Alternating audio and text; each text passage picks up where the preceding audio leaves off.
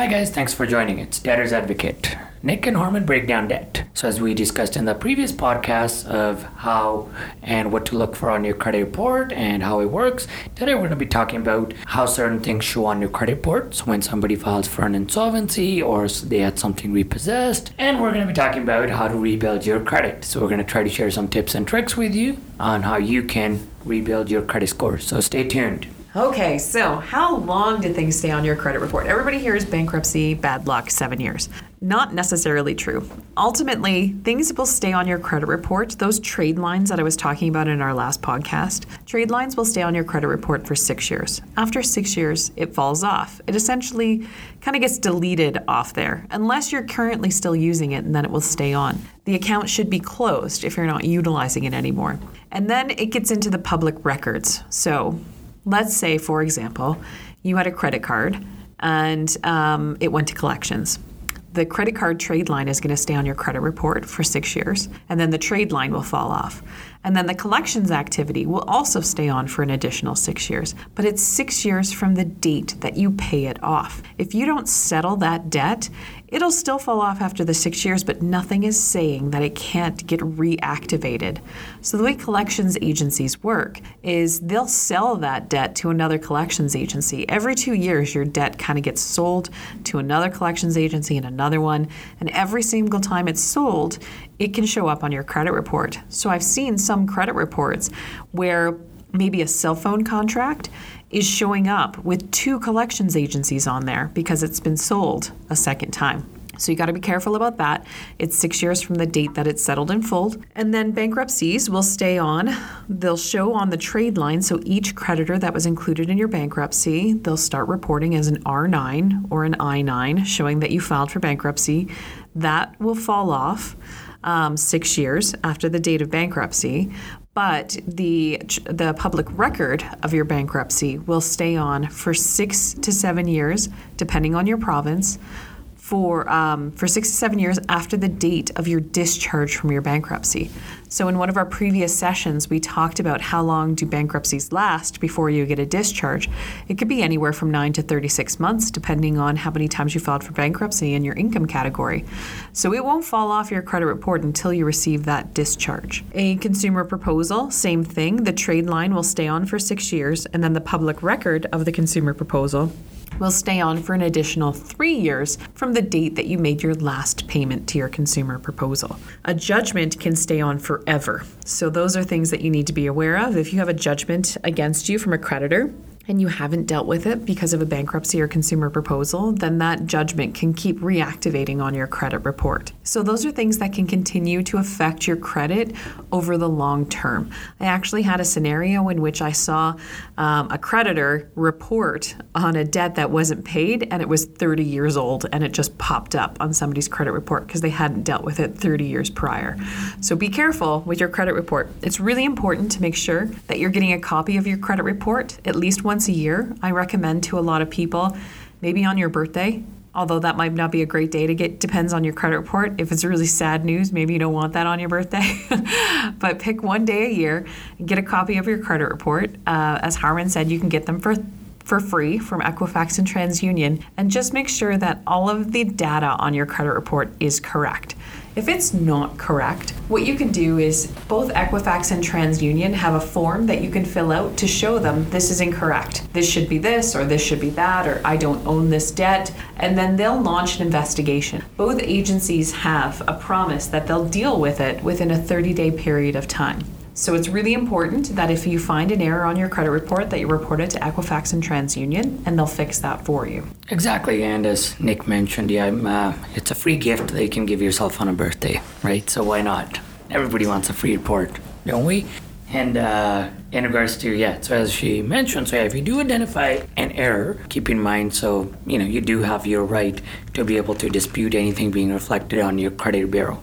So you can go back to the lender and ask them, to have a look at it and ask the credit bureau to review it, so put it into investigation. There's some other things you'd want to consider is that you want to make sure that you have some of the backup information, whether it's your receipt statements showing that you paid it or what it may be, to back up your case so that you're able to show them that, hey, this is not correct or not entirely correct, right? And then also something to consider is that when you contact credit bureaus, as Nick mentioned, they do launch investigations to try to remedy it, but you may also want to get a hold of that creditor that may be uh, putting that on your credit bureau to try to speed it up a little bit and see if they can do something, or they can, you know, look at it on their end as well, that may be able to kind of make uh, getting to a resolution a little bit faster, so you can speed it up a little bit um, by escalating that case. If the information is correct and you still feel that it hasn't been fully justified, that you don't feel like it's fully reflecting the accurate picture,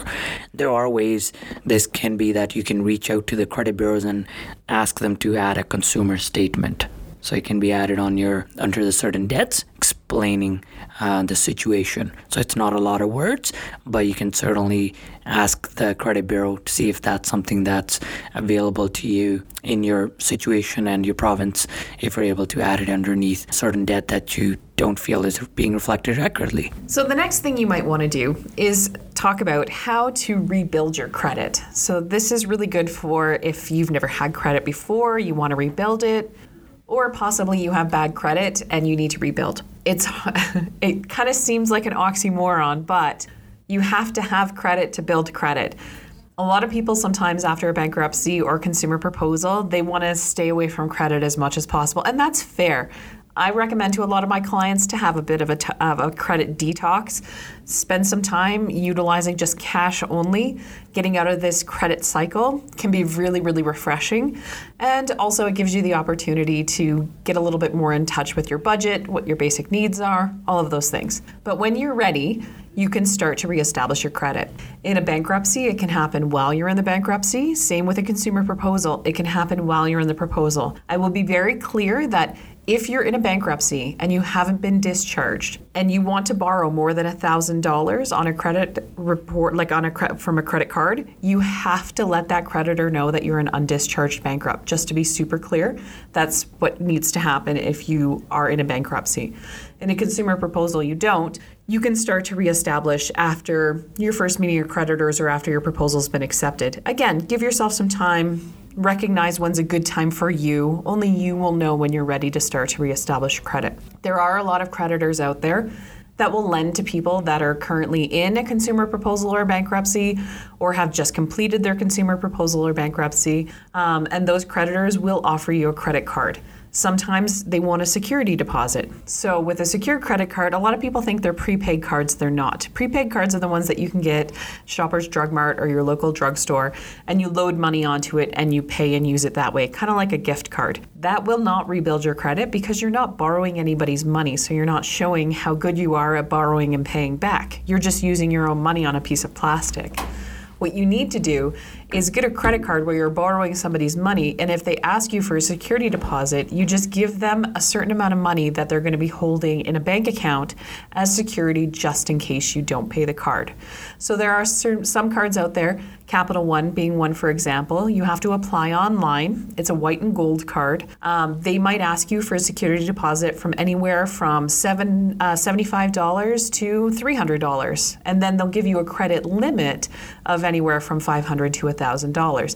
It all depends on your credit score, credit history. Um, a lot of things will come into play. Your income, your income level, how long you've had your job, to decide whether they're going to give you that card or not. But it's a good card and it's a good option. So to rebuild your credit, another myth is that people think you have to carry a balance on the card for it to rebuild your credit. That's not true.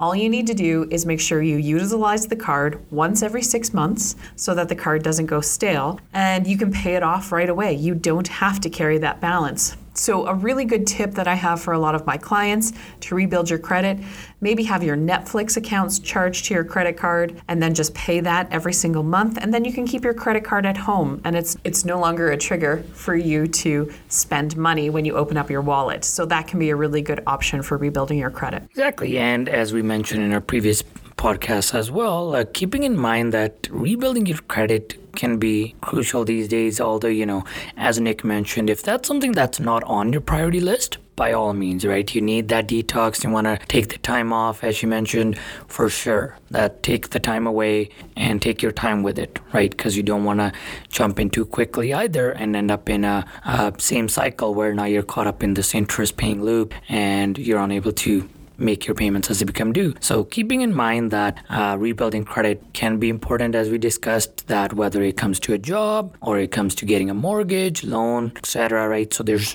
tons of examples out there where it can be coming into play. And over the long run, uh, it can impact what sort of interest rates you get. Therefore, you could save tons of money if you have good credit score versus, you know, if your credit score was on the lower side of things, where you could be paying tons of money in interest if you were to look at it in the long run. So again, once very important to kind of keep an eye on it for the long run purposes, not just simply for the upcoming short term here. Great. So these are a lot of really good opportunities for you to rebuild your credit, uh, some things to think about with your credit score. As always, if any of our listeners have any questions or concerns that they want Harmon and I to uh, tackle, by all means, send them along to us. You can email uh, us or contact us out at uh, B N A Debt Solutions. We, you can call us at four oh three, two three two, six two two zero. If you want to talk to one of us for free about any of your options or just concerns about insolvency, we're always here to listen and answer your questions. Yeah, and please subscribe to the podcast if you haven't already. You can also send us those questions because uh, it's always helpful to get your feedback as well, to know how we're doing uh, and address any concerns you have. Once again, thanks for joining us. It's Debtors Advocate. Nick and Harmon break down debt.